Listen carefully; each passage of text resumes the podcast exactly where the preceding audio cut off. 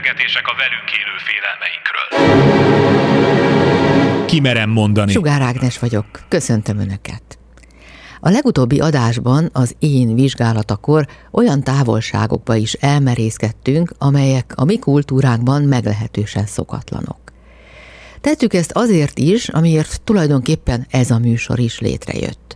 Hogy megnézhessük, és ezáltal talán könnyebben elfogadjuk, hogy a minket körülvevő világnak és benne az embernek milyen sokféle megközelítése és értelmezése lehetséges. És hogy ebben a sokféleségben mennyire nehéz, megkockáztatom, hogy lehetetlen, de nem is kell igazságot tennünk. Mert én úgy szoktam magamnak mondani, ahány nézőpont, annyi igazság. Az életünk tele van kétségekkel, bizonytalanságokkal, félelmekkel. De ha az említett sokféleséget elfogadnánk, akár csak lehetőségként, ha lenne bátorságunk olykor kitekinteni a megszokott, az egyedülinek vélt igazságaink mögül, talán a szorongásaink, a félelmeink jó részét is felszámolhatnánk. Ez persze nem azt jelenti, hogy az elnyomást, a jogtalanságot, a bűnt is el kell fogadnunk. Sőt, ha van bátorságunk nyitottan és megengedően szemlélődni, lesz bátorságunk önmagunk jobb megismeréséhez, és ezáltal önmagunk őszinte, hiteles képviseletéhez is. És ezzel el is jutottunk egy nagyon fontos erőforrásunk, a bátorság kérdéséhez. A mai adás minden megszólalója egyetértett abban, hogy a bátorság természetesen nem jelent félelem nélküliséget. Sőt, Síklaki István, szociálpszichológus. A bátor ember az fél, leküzdi a félelmét, és ha ezt jól csinálja, akkor jó jön ki a szituációból. Megyünk olyan hétköznapi példákat, amin sokan keresztül mehetnek. Például, aki fél a tömegközlekedéstől, vagy fél a metrótól átadni az irányítást a vezetőnek, vagy repülőre ülni. Ez a behavior terápia fóbiával szemben. Tehát, hogyha valaki mondjuk arachnofóbiás fél a pókoktól, először csak az, hogy, hogy itt van egy kép, néz meg. De hát egy párszor nézi, akkor egy idő után már megszokja. Akkor fog meg a képet. Adj egy puszit a képnek. Aztán itt van egy plexidoboz, benne van egy, egy pók, ide rakom el, és így tovább egészen odáig, hogy összezárom egy pókkal. Kigyógyul belőle. Ez klasszikus. Egyébként az ilyen fóbiák elég nagy mértékben velünk születettek, evolúciósan kialakultak. Viszont pontosan ilyen típusú kioltással meg lehet oldani, tehát az ember eléggé rugalmas, plastikus az elménk, tehát képes kitanulni belőle. Nincs fejlődés változás nélkül, és ezt gondolom, hogy a lelkünkre is igaz. Tehát a változástól való félelem az, az egy normális kísérője lehet a személyiségünk fejlődésének. De ehhez is bátorság kell. Hát vagy bátorság, vagy vakmerőség. Ebben azért van egy kis ilyen divat dolog is, hogy ez a change management változás nélkül a szervezet meg, ha a buszáj változtat, meg minden, azért ez így egy hülyeség. Tehát a, a status quo az nagyon jó tud lenni. Az a jó, hogyha ha idejében fölismerjük, hogy most akkor változtatni kell, és akkor megmerjük lépni azt a változtatást. Igen, változás nélkül nincs fejlődés, de nem biztos, hogy állandóan fejlődni kell.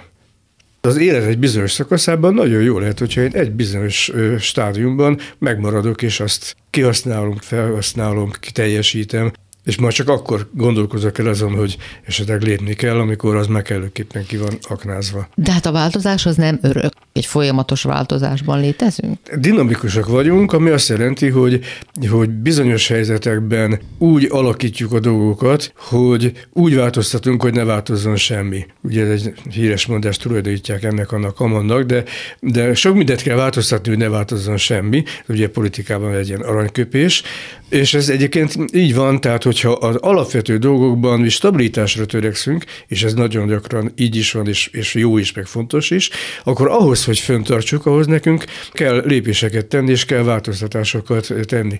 Mondok egy tök hülye eh, politológiai példát.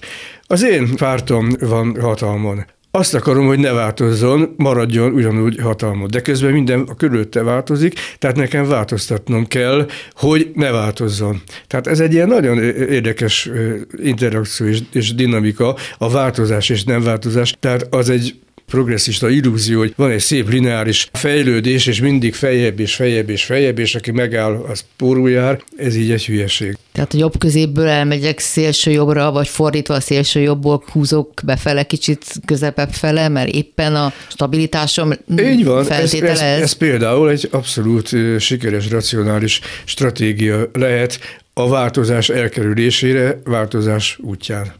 Beszéljünk most a bátorságnak egy sokkal sötétebb oldaláról, amikor, amikor a gyászban kell bátornak lennünk. Át kell adnunk magunkat a helyzetnek, szembe kell vele nézni. Ezt a szembenézés kifejezést olyan sokszor használjuk, de mit jelent pontosan?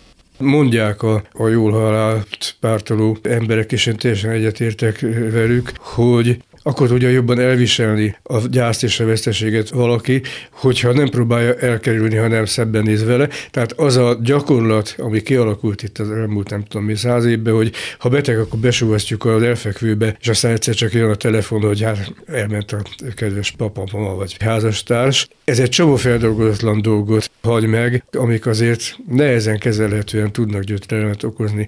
Ezzel szemben, hogyha én minden nap bemegyek hozzá, a kórházba kell ápolni, vagy hogyha megoldom az otthonápolást, és együtt vagyok, és csinálom végig a dolgot, akkor sokkal kisebb traumával, veszteségérzéssel tud valaki ezen túl lenni. Ez a szembenézés egy módja. Igen. Mi van, hogyha egy régi problémánkat kellene felszínre hozni, saját személyes dolgunkat, és azzal szembenézni, mondjuk a félelmünkkel szembenézni? Ott hogy történik a szembenézés? Banális példa a féltékenység, ami állandóan attól félek, hogy elhagynak, és hát erre aztán különböző stratégiákat dolgoznak ki az emberek, hogy ezzel hogyan birkozzon meg. Az egyik megoldás, hogy elébe megyek, és nem várom meg, amíg el, hogy nem én hagyom el. Na de mindig mindenkit? Van ilyen. Van ilyen. Egyszer-kétszer egyébként én is kipróbáltam ilyen előre meneküléssel, aztán rájöttem, hogy nem igazán jó megoldás, de van, akinél ez rutinná válik, és előre menekül, mert fél attól, hogy kudarcot kell vallani, a fél attól, hogy az elhagyás az az ő egójának árt. Ez egyik lehetséges. A másik véglet az pedig a végtelen ragaszkodás, amikor naponta 18 ezerszer hívja fel a párját, vagy akár megöli, hogyha elhagyja. Ezek olyan típusú szembenézések, amikkel ha valaki bátor, csak hát ugye ezek érzelmi dolgok, itt borzasztóan nehéz bátornak lenni, de ha megpróbál és sikerül, akkor, akkor úgy, hogy mint egy lehetséges alternatívával számol. Mindenkivel előfordulhat, én velem is előfordulhat, egyszer csak jön valaki, aki megbolondulok és ott hagyom, ez vele is előfordulhat, nyilván baj, de nem kell belerokkanni, és hogyha valami gyanús nekem is, azt látom, hogy minthogyha valami volna, akkor ne próbáljak meg elbújni és ámítani magamat, hogy á, ugyan, dehogy is, hanem álljak el, és akkor tisztázzuk. Vagy ha feleslegesen vagyok féltékeny, ugyanígy. Az, igen, tehát tisztázás, mert azért abban általában kiderül, hogyha ha hazudik a másik, akkor az derül ki, hogyha én voltam csak vaklár mások, akkor az derül ki. Az önállítás filozófiájának legszebb példája az, az antiotello. Amikor mindenki tudja, hogy a Desdemona fűrefával csalja, de neki az a fixa ideája, hogy a Desdemonánál hűségesebb az, hogy nem létezik. És folyamatosan ezzel átadja magát, hogy nem, és bármi olyan tapasztalat éri, hogy már megint lefeküdt valakivel ez a nő, akkor ő kimagyaráz és megmagyaráz, az csak valami izé félreértés, meg, meg ez, meg az, meg amaz, mert a ez nem volna hűségesebb az, hogy nincs.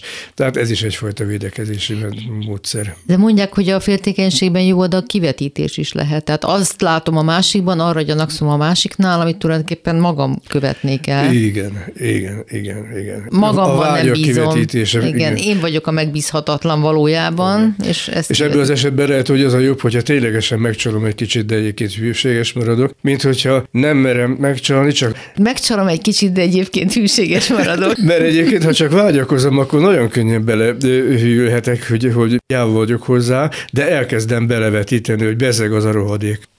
És ezzel tök lehet, lehet tenni egy egyébként jó kapcsolatot.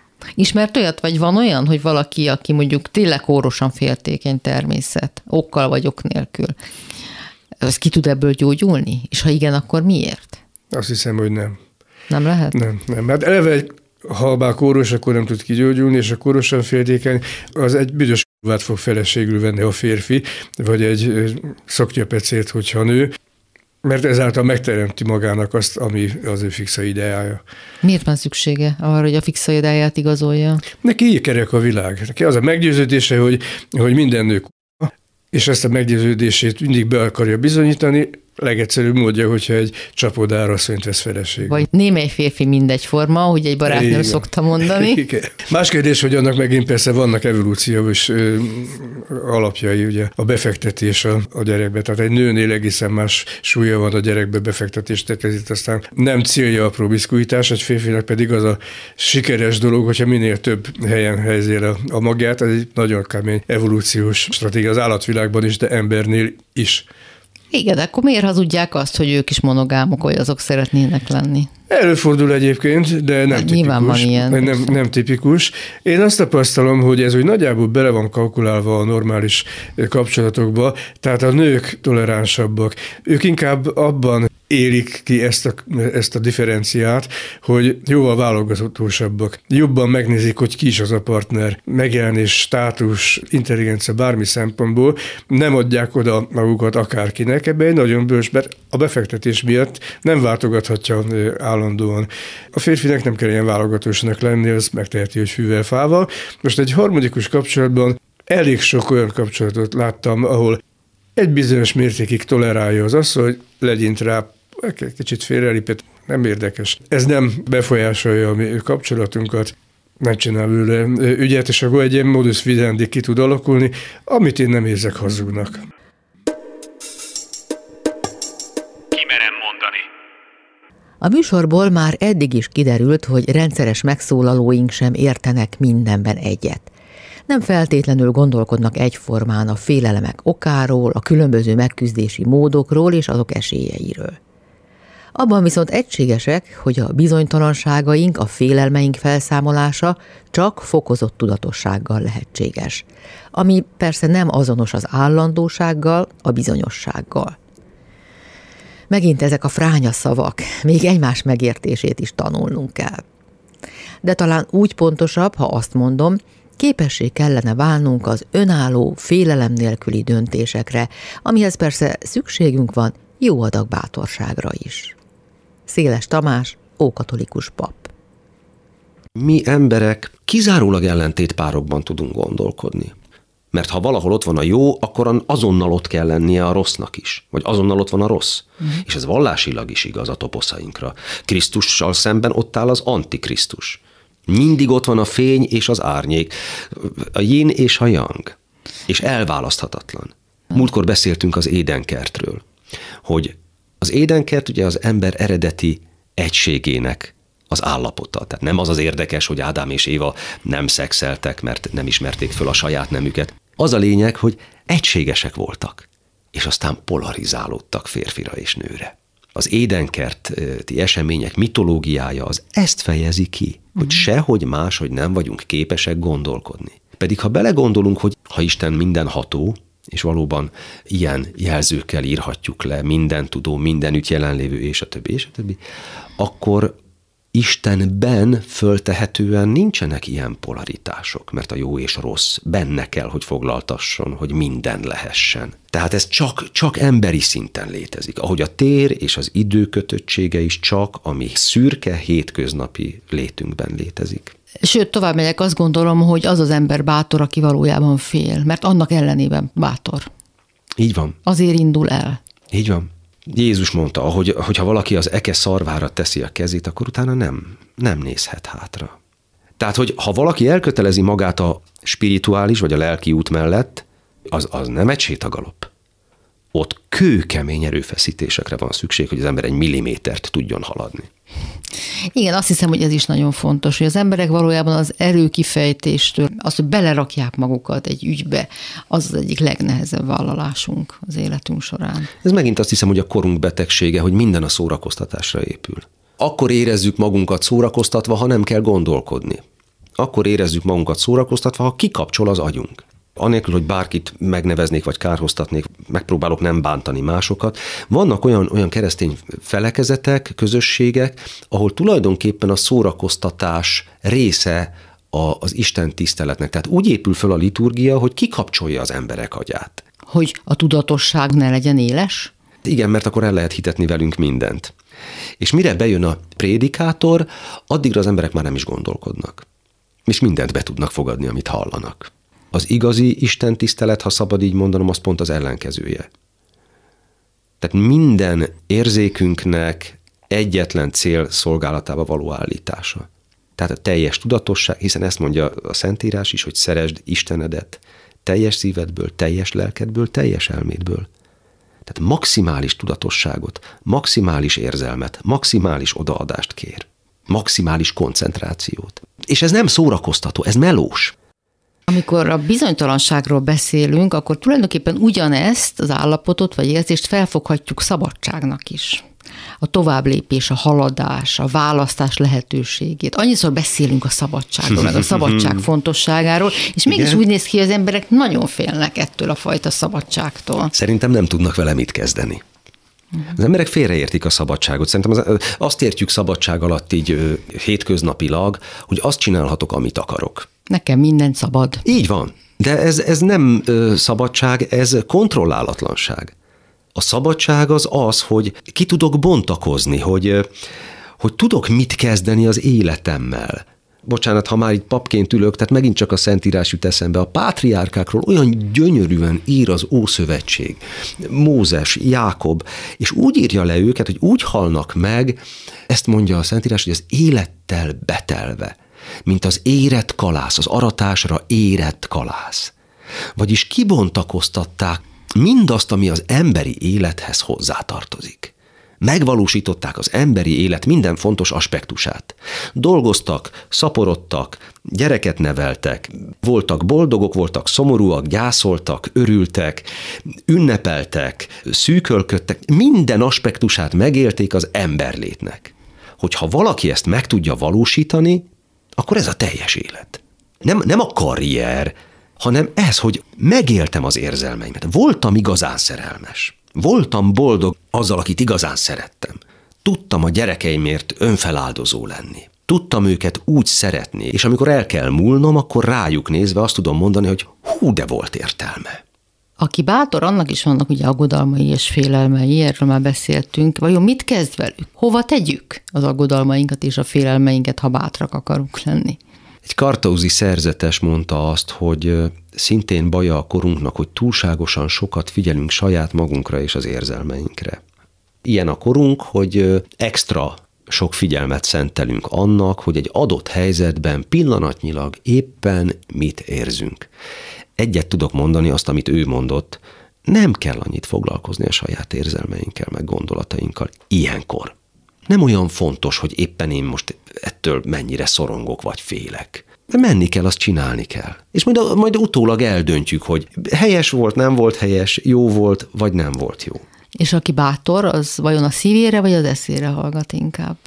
Hát melyik helyzet? Attól függ, melyik helyzetben van. Hát, hát recept nincsen, szerintem. Lehet ez is, lehet az is? Hát én szerintem igen, meg Szerintem ez is olyan dolog, ami utólag derül ki, hogy valaki bátor volt, vagy butaságot csinál. Tehát ezt az események alakulása döntheti el. Mert nagyon sokszor körbebástyázunk magunkat mindenféle elméletekkel, meg szavakkal, meg elgondolásokkal, annyira a fejünkben élünk, annyira tudatosak akarunk lenni, annyira jól akarunk dönteni, és pontosan ez szorít minket be, ez a tudatosságunk. Nincs új a nap alatt erre, csak Hamletet tudom idézni, ekép az öntudat belőlünk mind gyávát csinál. Tehát már ő is ezzel a dilemmával nézett szemben, amikor ott állt Claudius fölött, hogy most megölje, vagy ne ölje meg. Utólag derül csak ki, hogy hezitálni érdemes és visszakozni, vagy belemenni.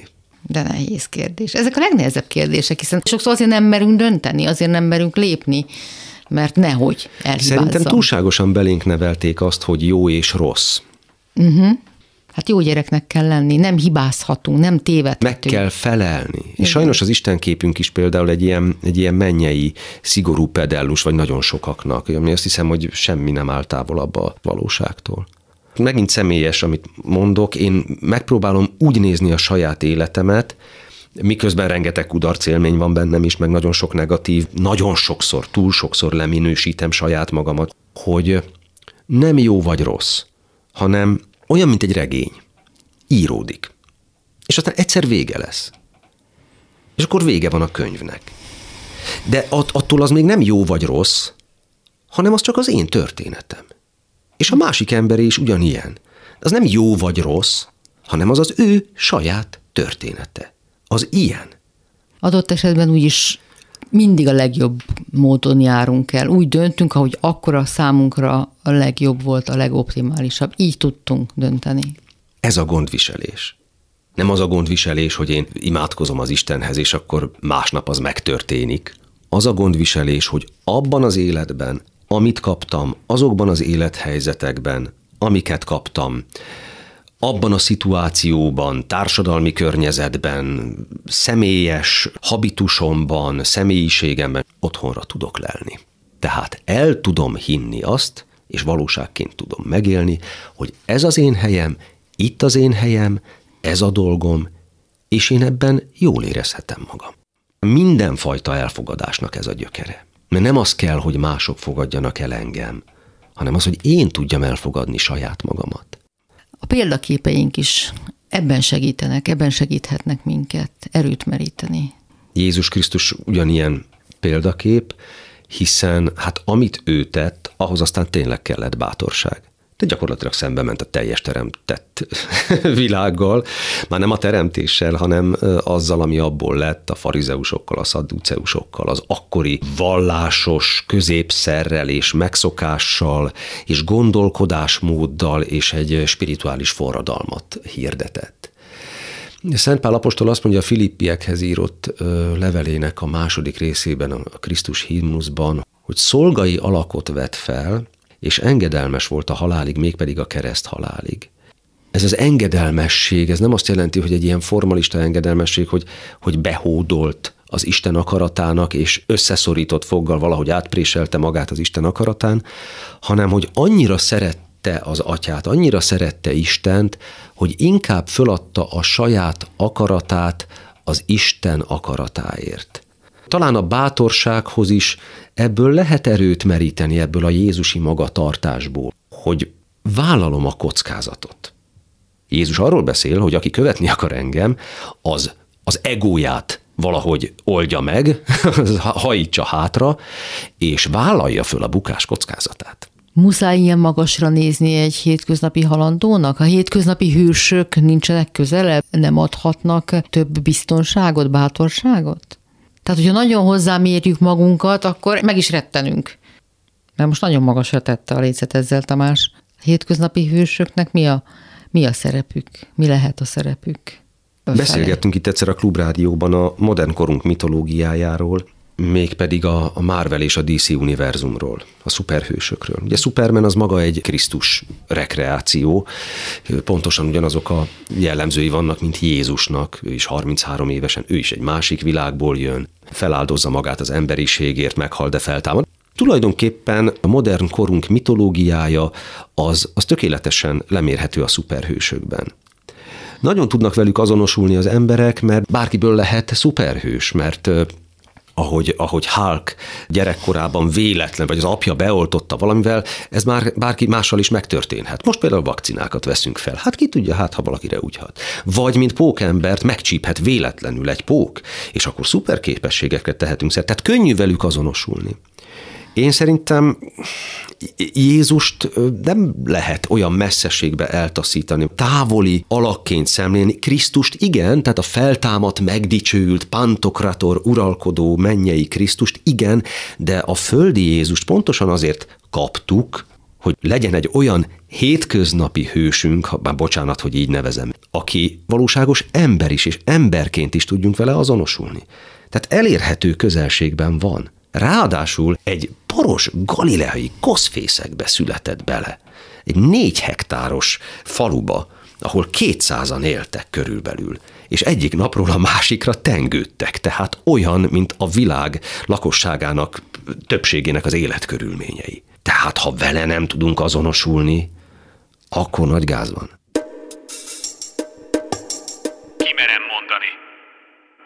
Mayer Máté család és párterapeutával sokat beszéltünk már a terápiák lehetséges hatásairól.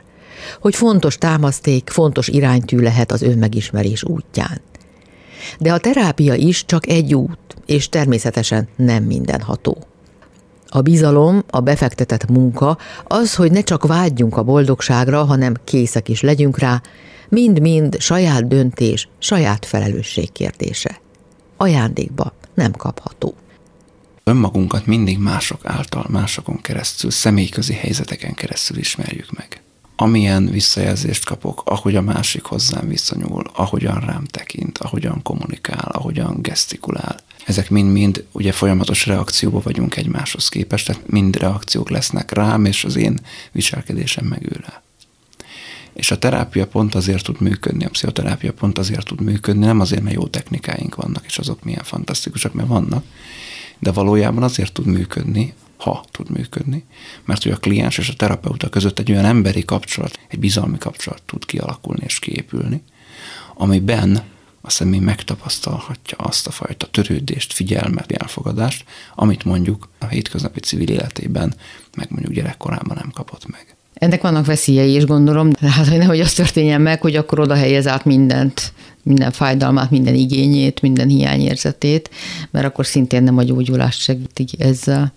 Hát nem, de itt ugye a kollégának kell észnél lenni, aki vezeti a, a terápiát, hogy akkor most ez van, és hogyha azt érzékel, hogy ez van, akkor erről beszélni, ezt nyíltá tenni hogy én most azt érzékelem, hogy én most az ön életében nem a változás segítő terapeuta vagyok, hanem a változást helyettesítő és a hiányokat kitöltő személy, egy pótbarát, egy póttárs, egy pót akárki, és akkor nem haladunk valójában sem erre se, viszont az nekem terapeutaként meg nagyon megterhelő. Tehát én mondjuk magamról tudom, hogy ha ilyen helyzetbe kerülök, olyankor én rendszeresen nagyon-nagyon fáradtnak szoktam magam érezni azokon az üléseken. És ha egy kicsit elgondolkodom rajta, hogy miért, akkor nagyon sok esetben ez van mögötte. Gondolom az már mindenki számára kiderült, hogy fáradtságos út, az önmegismerés útja, a terápia útja is. Én találkoztam mégis olyan véleménnyel, aki azt mondta nekem, hogy a ő már annyi pénzt és annyi időt áldozott erre, hogy ezért már igazán kaphatott volna valami olyan receptet, amibe válik. És az élete valóban harmonikussá válik, valóban jobban kezelhetővé a problémái. Ehelyett úgy érzi, hogy nem történik vele semmi. Itt két lehetőség van. Az egyik, hogy csupa olyan terapeutához ment el, akikkel legalábbis ők nem tudtak jól egymással angolódni. Ezért nem működött a terápia. A másik lehetőség, hogy ha nagyon sok időt, pénzt és energiát rááldozott, akkor pedig az, hogy hát a terapeuta ő ellenében őt nem tudja megváltoztatni. Mert ő ugye kívülről vár egy receptet, ami majd az ő életét valamilyenné fogja alakítani. De ezt nem neki kell csinálni, azt a terapeutának kell csinálni. És én, hogyha ez fölmerül igényként, akkor mindig elmondom, nekem nincsenek ilyen receptjeim, tehát ha azért jött, akkor ne jöjjön többet, mert én ezzel nem tudok szolgálni, de abba tudok partner lenni, hogy segítsem őt, hogy a saját gátoltságait lebontsa ő magában. És azzal is szembesítem, ugye ebben nagyon különbözőek vagyunk, mi pszichológusok, hogy ki mennyire konfrontatív, én az vagyok, hogyha azt látom, hogy nem ez történik, hogyha nem erre használja a terápiát, nem arra, amire ki lett azt találva. Akár egyéni, akár pár, akár családterápiáról beszélünk, ezt én mindig beszoktam hozni, mert szerintem úgy van az egésznek értelme. A bátorság és a félelem, erről már volt szó, két nagyon is összetartozó érzések. Igen, aki bátor, az ugye tudja a félelmét úgy kezelni, hogy annak ellenére is tud cselekedni. Sőt, Ezt tartjuk bátornak. A bakmerőség és a bátorság hol válik el, miben különbözik? Hát igazából, ahogyan aztán utóbb megítéljük az adott dolgot. Utóbb. Szerintem leginkább az választja el a kettőt egymástól. És kultúrkörtől is függ persze. Mhm. Ugyanazt a dolgot tekinthetjük bátorságnak, és vakmerőségnek. Még a bátorsághoz egy másfajta definíciót is, hogy ugye a bátorság tulajdonképpen azt jelenti, hogy az ismeretlent bevállalom az ismert ellenében. Tehát ez valóban kell lelki erő.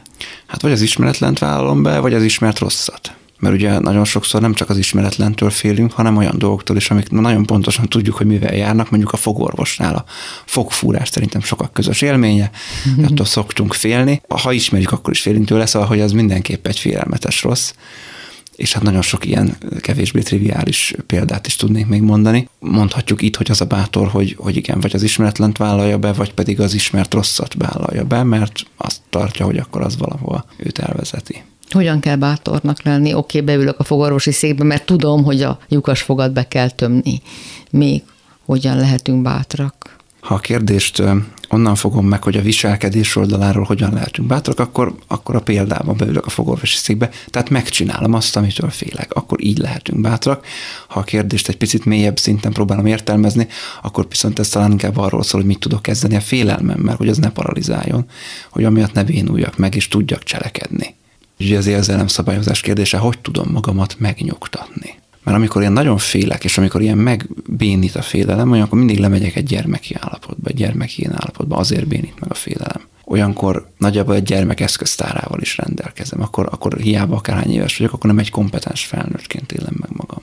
De hogy attól én még egy kompetens felnőtt vagyok, akkor ezt a kompetens felnőttet kell magamban megkeresni, aki majd meg tudja nyugtatni azt a, azt a rettegő gyereket. Amit az életben sokszor bizonytalanságnak nevezünk, az ugye felfogható, szabadságnak is. Ez nézőpont kérdése, a szabadság lehetőségének legalábbis. Sokat beszélünk a szabadságról, de valójában nagyon félünk tőle.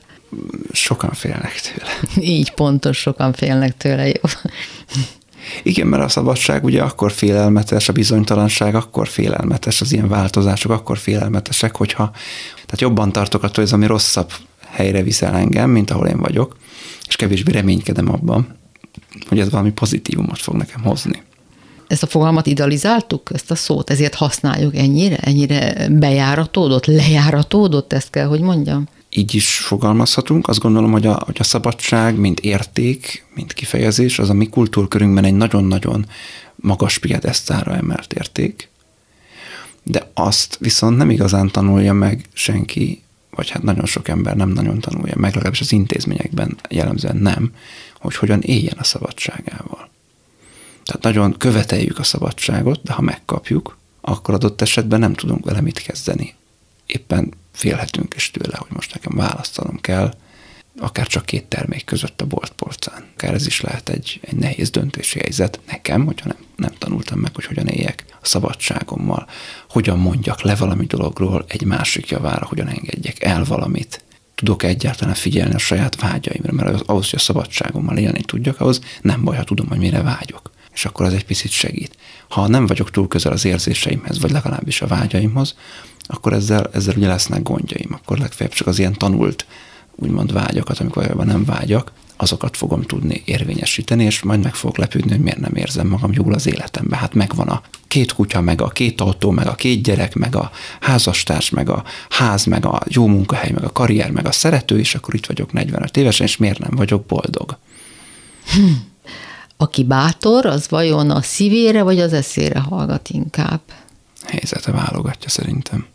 Bármelyik jó tanácsadó lehet? Bármelyik, mert ugye a szívemre hallgatok, az egy olyan helyzetben lehet jó tanácsadó, amikor zsigerből azonnal kell dönteni. Ugye mondjuk az ilyen háborús hősök, azok például valószínűleg így lesznek háborús hősök, hogy nem gondolkodott. Ugye ezt ők maguk is elmondják visszaemlékezésekbe, hogy csak csinálta, amit ott helyesnek vélt, és aztán ezt bátorságnak tartották mások, meg aztán talán ő maga is.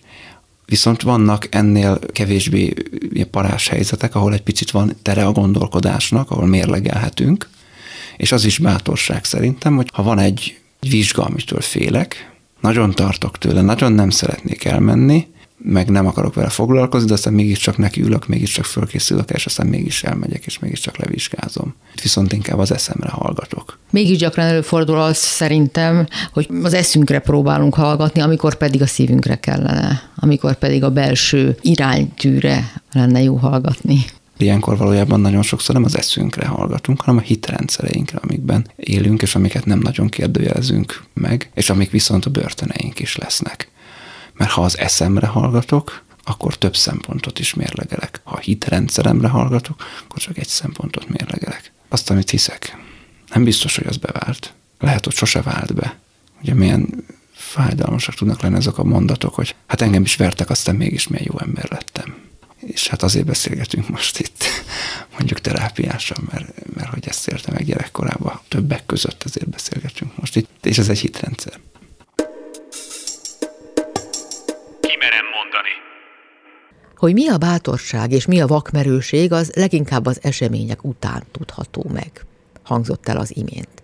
Mégis, ha dönteni kell, mindig bátrabb dolog az ismeretlenbe, a kockázatosba belevágni, mint a kitaposott úton botorkálni. Szendi Gábor klinikai pszichológus a mai utolsó megszólalónk. A bátorságtól indult a beszélgetésünk, és igen hamar kiderült, hogy erről a kérdésről neki bőven van tapasztalata. A bátor emberek is félnek, csak le tudják győzni a félelmüket a céljaik érdekében.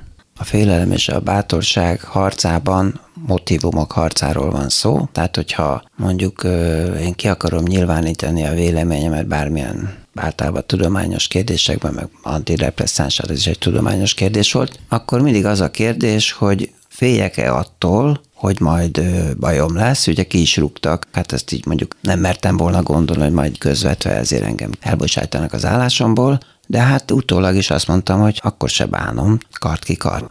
A bátor emberekre most leszűkítve erre a eszmei vagy véleményharcra mindenképpen az a jellemző, hogy nem hajlandó az igazságról lemondani. De azért persze én is például ebben a oltás hisztériás helyzetben szándékosan nem írok az oltásokról. Én nem vagyok oltás ellenes, mondtam, hogy be is oltattam magamat. De mondjuk azért lehetne egy csomó olyan kérdésről értekezni, ami egyesek szemében esetleg megkérdőjelezni, hogy most akkor ez a Szendi azt hiszi, hogy mégse jó ez az oltás. Sajnos ebben a helyzetben elég, ha valaki úgy gondolja, miközben nem vagyok oltás ellenes, én oltás kritikus vagyok, és ez nem ugyanaz. De hát ilyen differenciált gondolkodásra nem lehet. Mégiscsak van a realitás, fejjel a falnak nem érdemes menni. Például az antidepresszáns ügy is engem arra megtanított, hogy egy kis ember az egy intézmény nem fog tudni megváltoztatni. Ezt mesélj el? Annak idején placebo kutatás érdekelt, és olvastam a Irving Kirchnek egy, ez egy pszichológus professzor, nagy placebo kutató, olvastam egy tanulmányát, amiben kimutatta, hogy az antidepresszánsok a placebóval egyenértékűek. Akkor néztem egy nagyot, és akkor jártam a klinikai szakpszichológus szakra, és a Magyar Pszichiátriai Társaság egy leköszönt elnöke tartott nekünk farmakológiai órát, és azt mondta, hogy a fél évet azzal zárnánk, hogy mindenki ír egy dolgozatot.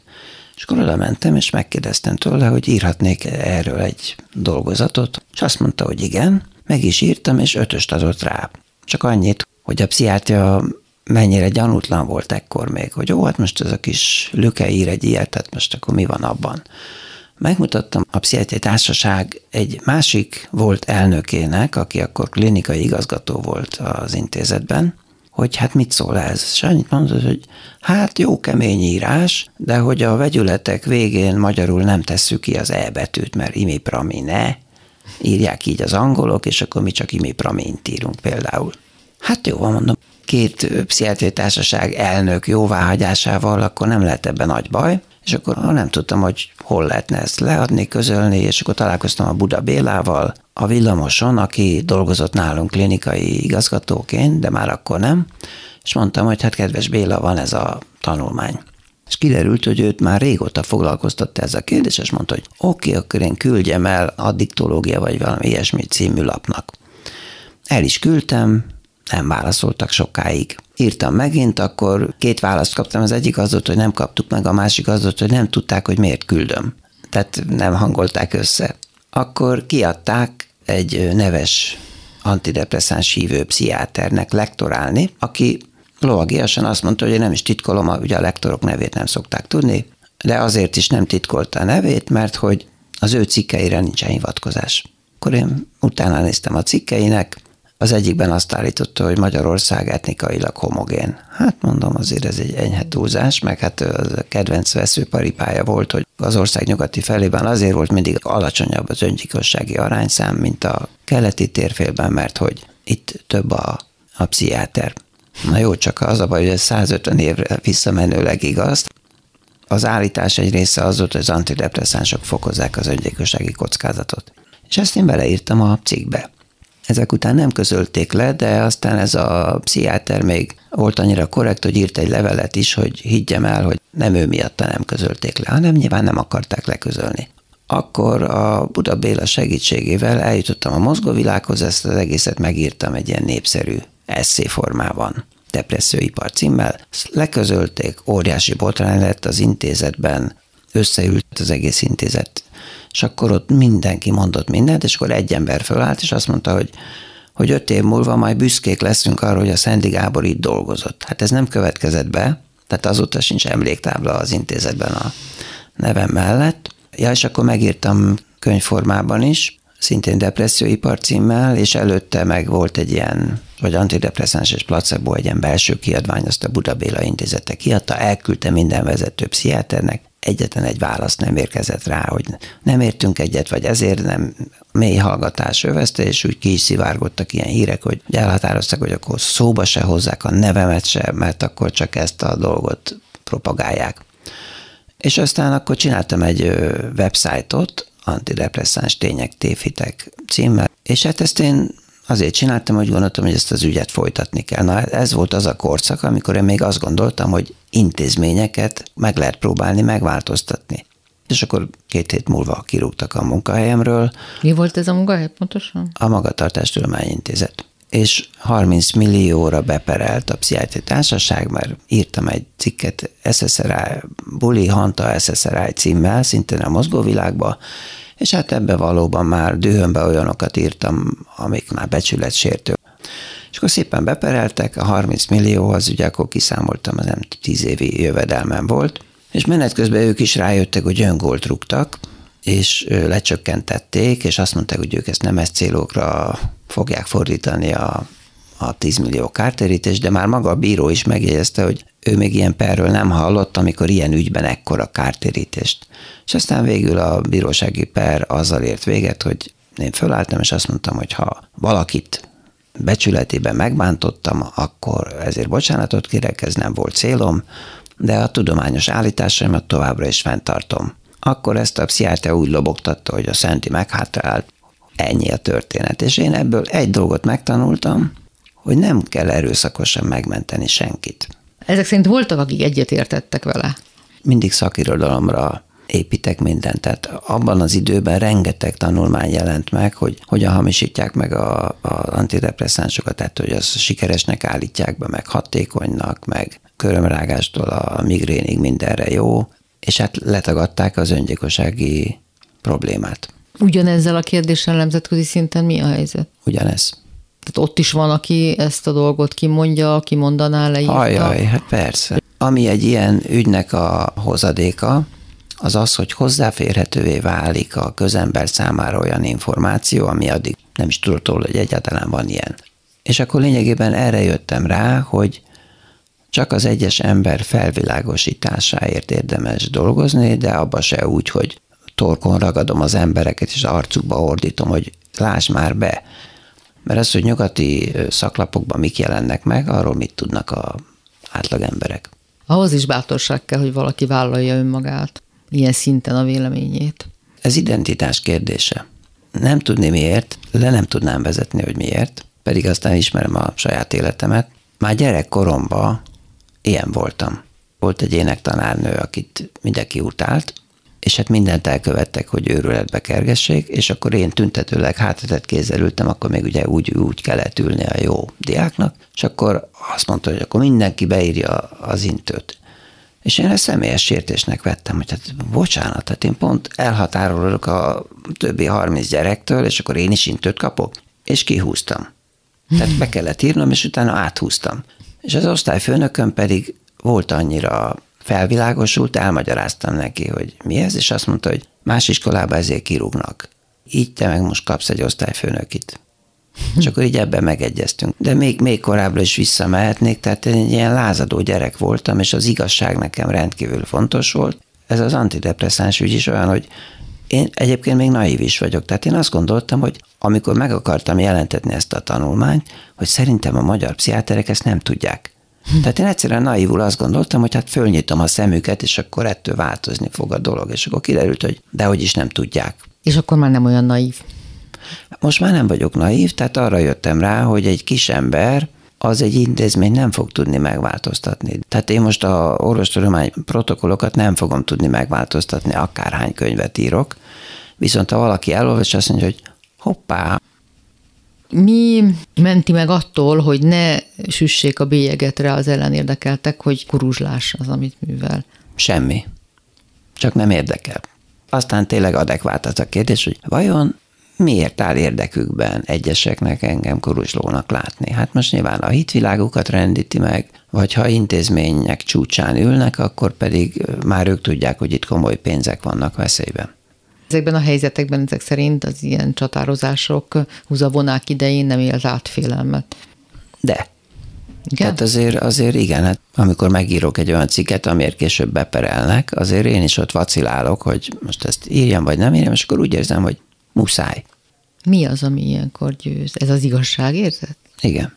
Ez evolúciós gyökerű, tehát vannak evolúciós morális elvek, amik genetikailag be vannak épülve az emberbe, és az egyik például ez az igazságosság, méltányosság, tehát ez egy nagy gyűjtő fogalom. Azokba szokott az erős lenni, akiknek gyerekkorában sok sérelem, tehát mondjuk így, hogy aktiválják benne. Nagyon sok ilyen igazságkereső van, aki persze aztán nem jó irányba harcol az igazságért, piszlicsári ügyekben, tehát én piszlicsári ügyekben nem harcolok. Azt már kifejtettem, hogy önmagában, ha valaki csak rólam rosszat akar írni, vagy a Facebookon beszól, hogy mondjuk írok egy étrend kiegészítőről, vagy lefordítok egy részletes ismertetőt, hogy fölhívom figyelmet arra, hogy ezzel mennyit lehet segíteni az egészségünkön, akkor beír, hogy te, te mennyit keresel ezen. És esetleg pont olyan vitamin, amit én nem is hirdetek, semmi közöm hozzá, sőt kérdezik, hogy hol lehet kapni, és akkor, akkor keresek rá, hogy tényleg hol lehet ezt kapni. Hát ezekkel én nem szoktam vitatkozni, pont azért, mert nem tud megsérteni. Hol van az a vonal, ami fölött már érdemes kiállni az igazunkért? Ha valóban egy ö, nagy fontosságú, közérdekű információról van szó, de még akkor is az megfontolás tárgyába el kell tenni, hogy mondjuk nem szeretnék se meghurcoltatva lenni, se bíróságra járni. Engem tényleg a tudomány érdekel, a tudományos álláspont sok kérdésben. Én tulajdonképpen nem harcot folytatok, hanem csak megírom a tudományos helyzetet. Hogy aztán ezt kiveszi támadásnak, ki nem, hát az az ő dolguk. Tanulható dolog-e, hogy bátrak legyünk, tanítható, vagy Hát tanulható. A legtöbb szorongást az emberekben az okozza, hogy vagy a jövőn, vagy a múlton lamentálnak. Ugye a múltra azt lehet mondani, hogy az elmúlt. És nem kéne megtölteni hipotézisekkel, hogy ez meg az, meg amaz okozta a jelenbeli problémát. Mindig azt szoktam mondani, hogy ha valakinek az fáj, hogy apukája pofon vágta őt gyerekkorába, vagy nem kapott valami játékot meg, vagy mindegy, bármi, akkor nem a múlt fáj neki, hanem az itt jelenben lévő emléke. Akkor neki ezzel a jelenben lévő emlékével van baj, tehát akkor mondjuk azt, hogy kezelni azt kell, nem pedig a múltat. Csak a nyelvünk tartalmaz múltbeli ragozást.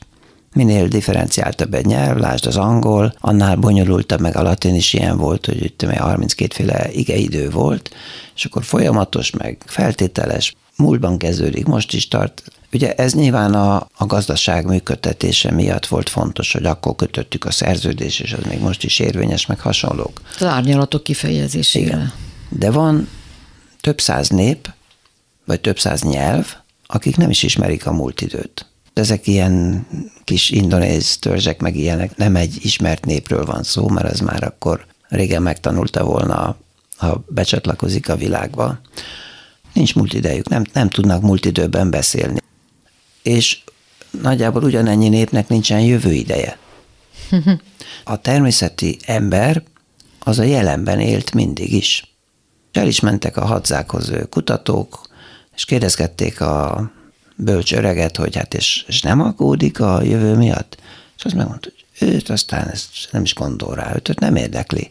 Az a kérdés, hogy ma lesz-e mit enni, meg hogy majd hova megyünk a másik táborhelyünkre. A jövő ennyiben egy, vannak tervezhető dolgok természetesen. A modern ember a jövőt arra használja, én azt szoktam mondani, hogy van egy vetítőfelület, oda kivetít egy horrorfilmet, és utána ijeszgeti magát, hogy nézi ezt a horrorfilmet, és elképzel mindenféle szörnyű fordulatokat. De ez az evolúcióban mindennek értelme van. Miért alakult ez így a modern ember számára?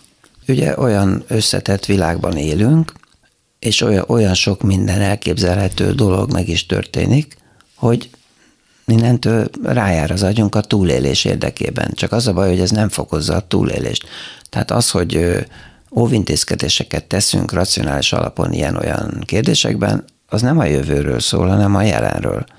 Tehát tulajdonképpen a jövővel nem szabadna törődni, de most a szorongás, mert most azt kérdezte, hogy hogy lehetne megtanulni, hogy az ember bátor legyen és merje csinálni a dolgokat.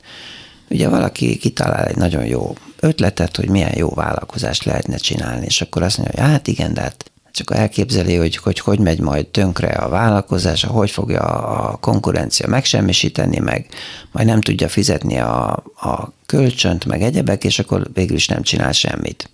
Ugye rengeteg ilyen elvetélt ötlet van a, az emberek fejében, amik soha nem valósulnak meg. Aztán valaki megcsinálja, és akkor irigykedik, hogy ó, milyen hülye voltam, hogy nem én csináltam meg, de hát mindegy. Itt mindig arról van szó, hogy, hogyha az ember azt mondja, hogy végülis a megfelelő körültekintéssel, de elkezdem ezt a dolgot, én mindig azt mondom, hogy kis lépésekkel kell, tehát kicsiben kell elkezdeni. A jövő meg a múlt, az megbénít minket. Tehát, hogyha egyszerűen nem foglalkozunk, hanem megtanulunk jelenben élni, és mindig a következő logikus lépést tesszük meg, akkor működni fog.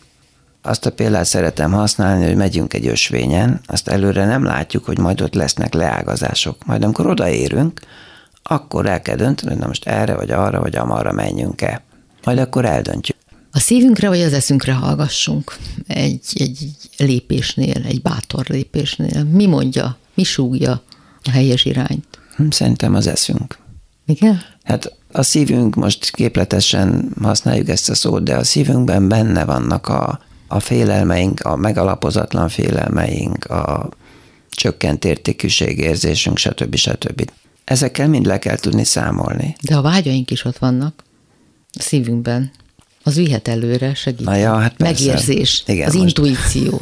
Ez igaz, tehát a pozitív motivációkat sose kell kiölni, de mondjuk azért a vágyunk esetleg nagyobbat akarna lépni, vagy messzebbre akarna jutni, mint amennyi a realitás. Tehát azért azt mindig kontrollálni kell, mert az tény, hogy végül is, hogy megszületik bennünk egy vágy, hogy szeretnénk sikeresek lenni, vagy gazdagok lenni, vagy akármilyen, tehát valamilyen pozitív célt elérni, az nyilván sok ember fejében csak így ilyen elvontan van jelen, és akkor kezd lefordítódni, hogy na most akkor mit kéne azért csinálni.